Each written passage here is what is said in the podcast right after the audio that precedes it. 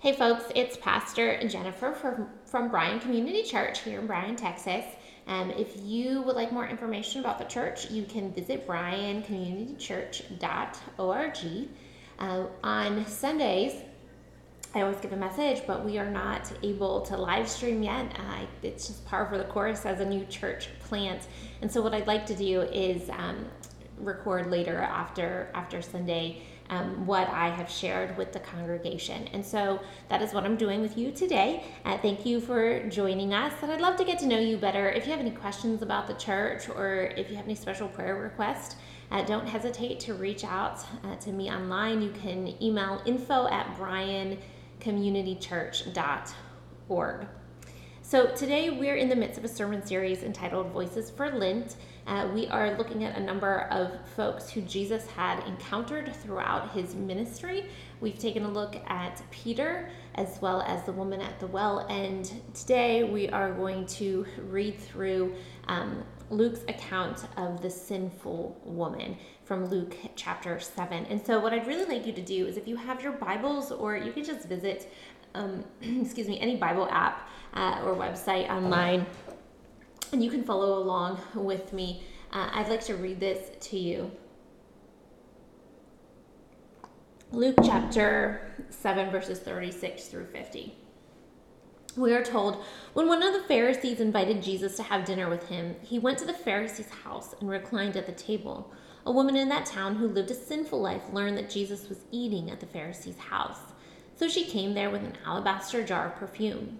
As she stood behind him at his feet weeping, she began to wet his feet with her tears. Then she wiped them with her hair, kissed and poured perfume on them. When the Pharisee who had invited him saw this, he said to himself, If this man were a prophet, he would know who is touching him and what kind of woman she is, that she is a sinner. Jesus answered him, Simon, I have something to tell you. Tell me, teacher, he said. Two people, they owed money to a certain money lender. One owed him 500 denarii and the other 50. Neither of them had the money to pay him back, so he forgave the debts of both. Now, which of them will love him more? Simon replied to Jesus, I suppose the one who had the bigger debt forgiven. You have judged correctly, Jesus said. Then he turned towards the woman and said to Simon, Do you see this woman? I came into your house. You did not give me any water for my feet, but she wet my feet with her tears and wiped them with her hair. You did not give me a kiss, but this woman from the time I entered has not stopped kissing my feet. You did not put oil on my head, but she has poured perfume on my feet. Therefore, I tell you, her many sins have been forgiven, as her great love has shown. But whoever has been forgiven little loves little. Then Jesus said to her, Your sins are forgiven. The other guests began to say amongst themselves, Who is this who even forgives sins? Jesus said to the woman, Your faith has saved you go in peace. Now you can imagine what must have been like um, as Jesus was invited to this dinner party. Um, however, this random woman is there, and nobody um, nobody had invited her. It must have been strange, and if you've ever been part of any kind of social gathering in which somebody uh, just decided to, to join you and sit down, but you didn't know who they were or where they were from, it might be a little awkward. I remember uh, at a social gathering with friends and family members when this lady did. She walked in the room, nobody had invited her. She was actually the ex wife of one of our friends, and it was a little awkward, I'm not gonna lie. And you better believe that there were sly glances and murmurings, right or wrong, it's just happened. And so we can place ourselves in this text and only imagine that some of this took place. Now, uh, I will say this that uh, you can find a similar story in all of the other gospel um, the gospel messages. However, what is a little different in this gospel, the gospel of Luke, is that we aren't told that anybody says anything. If anything, uh, we are told here in a moment um, that Simon, who had invited Jesus, who was hosting this dinner party, uh, he had some thoughts about the woman. But first, um, not only was it awkward that this woman like walks in and nobody had invited her, but it was also incredibly uncommon for women to let down their hair and allow other people to see it, uh, any strangers to see it. So this would have been shocking. Not to mention, women would have never found themselves touching another man's foot or feet. So this would have been a shock. Furthermore, um, she pulls out this jar of alabaster, and if you know anything about this, um, this was incredibly expensive. Kings would use this. This was found in the grave of King Tutankhamun. So this would have been a product that um, cost a ton of money. So why or how she could afford this, we don't know. We don't really know a lot about this woman. Maybe she was very wealthy, um, or or maybe she had stolen it, um, or maybe she had saved up for years and years for this um, this fine perfume. Again, we don't know. Uh, but again, people would have been in shock. Strange woman coming in, letting down her hair, crying over Jesus, um, tears falling at his feet and then bringing out this uh, rare and expensive perfume. We don't know what people were thinking. We don't know what they were saying, but we do know that Simon, um, he had some thoughts. And uh, this should be um, an opportunity for our ears to peek, uh, to peek up or, or to perk up, um, because in first century writing, authors didn't talk about a person's inner thoughts. And if they did, it was typically because there was a crisis taking place or wickedness uh, was in the other person's character. And so here we hear the thoughts of Simon. We are told that he had said to himself, if this man were a prophet, he would know who was touching his feet and what kind of woman she was. She is a sinner. And again, we don't know a lot about Simon. We don't know if he was friend or foe. We don't know if he invited Jesus to learn from Jesus or to trick Jesus. Um, but we might assume, we might assume that there was some judgment in the tone um, of voice that he was using in his head. Uh, but Jesus, the all knowing or omniscient uh, man that he was, he interrupts Simon's thoughts and he interrupts them with this story or this parable. And he tells this story and he asks Simon, you know, there's there's two people, um, one who um, owes an enormous amount of debt and another one um, that owes debt, but it's not as great. And he asks Simon, now, if they were both forgiven, who would appreciate it more? Who would love more? And Simon answered correctly. Of course, the one um, who had the greater debt. In this case, 500 denarii. A denarii would be a day's worth of wages, so 500 days worth of work. Can you imagine owing somebody 500 days? I mean, that's multiple years. And so Simon answers, well, of course, you know, the one who had the, the larger debt. And Jesus interrupts Simon's thoughts to prove a point, to, to prove the point of the significance of the forgiveness that Jesus would be offering the woman um, who was at his feet. We know she was a sinful woman. We don't know what her sin was. Um, but yet, you know, like, hey, Simon, she gets it. She's been forgiven and she is showing her love and adoration and appreciation for the forgiveness. And he kind of calls Simon out hey, what'd you do for me? You, you hardly offered me water for my feet, which would have been a simple act of hospitality during that time. And yet, here she is kissing my feet and washing them with her tears. So many lessons that we can unpack. Now, here's the thing I want to, I just want to pick apart just, just a little for us today.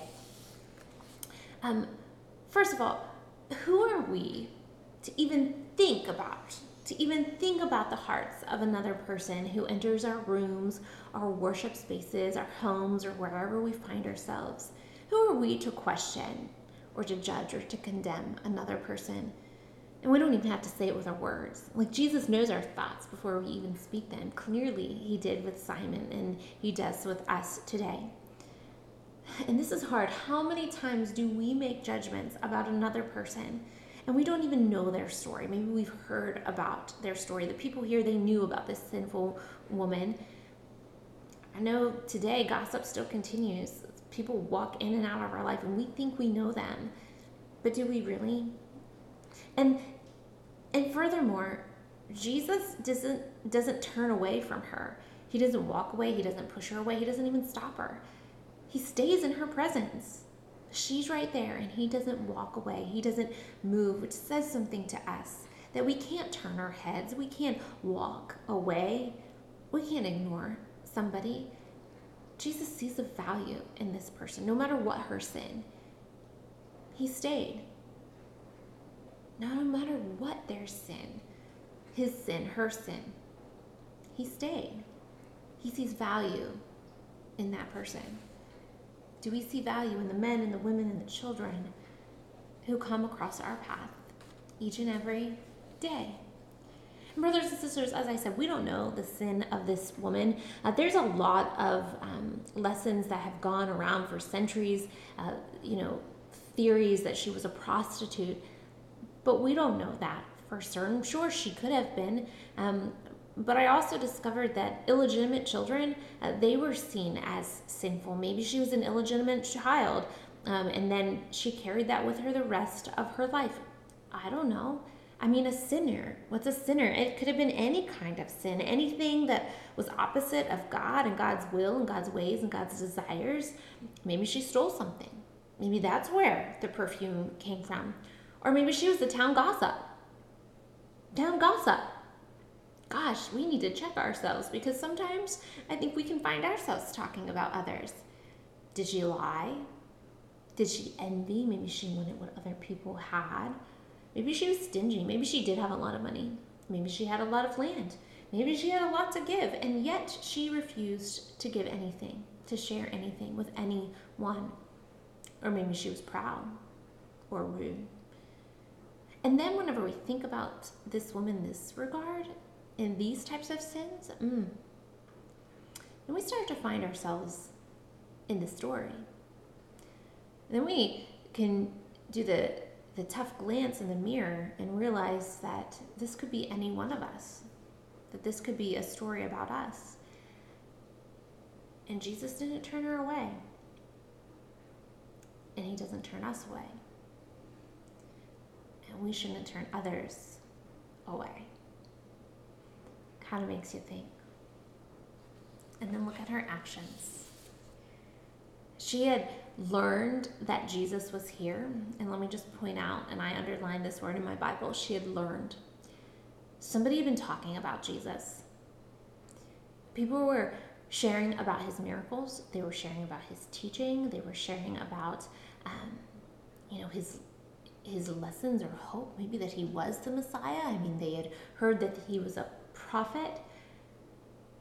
Last week in my sermon, I talked about Shania Twain's song, Let's Give Him Something to Talk About. Well, somebody was talking about Jesus, and she had learned about him, and she showed up at this party, uninvited, where Jesus was. That says something about the church. Any of us who knows Jesus, we should be talking about him. We should encourage people to, to go and find out more, to learn from him, to, to find themselves in his presence. Are we talking about our faith? Are we excited about our faith? And are we so excited about our faith that we would do exactly what this woman did, and that is she found herself at the feet of Jesus, taking the risk to enter in a room. At best, she would be embarrassed. At worst, she would have been kicked out. But she wanted to see Jesus, and she didn't care what other people thought. Instead, she went directly to him. She didn't care about the glances and she didn't care about the thoughts that were running through Simon's head. She wanted to place herself at Jesus' feet and she got it and she knew and she understood the love and the compassion and the forgiveness that this man had. Didn't matter what her sins were in the past, they were washed away. They would be washed away when he gave his life for all. She threw herself and she wept and she poured this incredibly expensive perfume on Jesus' feet. When was the last time that we've worshiped in that way? You know, and when's the last time we, we worshiped in this way? It has nothing to do with the space in which we worship, how ornate the building is, how clean the building is, where the location of the building is. When's the last time we worshiped in this way? And there was no music. There's no music. Her worship was her heart. Our worship should be our heart, giving of our whole selves, realizing that we are nothing without Jesus Christ, that we are nothing without the blood of Jesus Christ to wash away our sins, whatever those sins are or were. She threw herself at Jesus' feet. And we were to throw ourselves at Jesus' feet and just give him praise and thanksgiving and do it without a darn care about what anyone would say or do. Because it's not about anyone else, but it's about our relationship with Jesus. That's what she did because she heard and she had learned. And so, so many lessons that we might just throw off all the things that hinder us and just simply be at Christ's feet. And then go and tell others so that they might learn and they might know. Brothers and sisters, I pray that this message spoke to you. And I pray this in the name of the Father, the Son, and the Holy Spirit. Until we do this again, may the Lord be with you. Amen.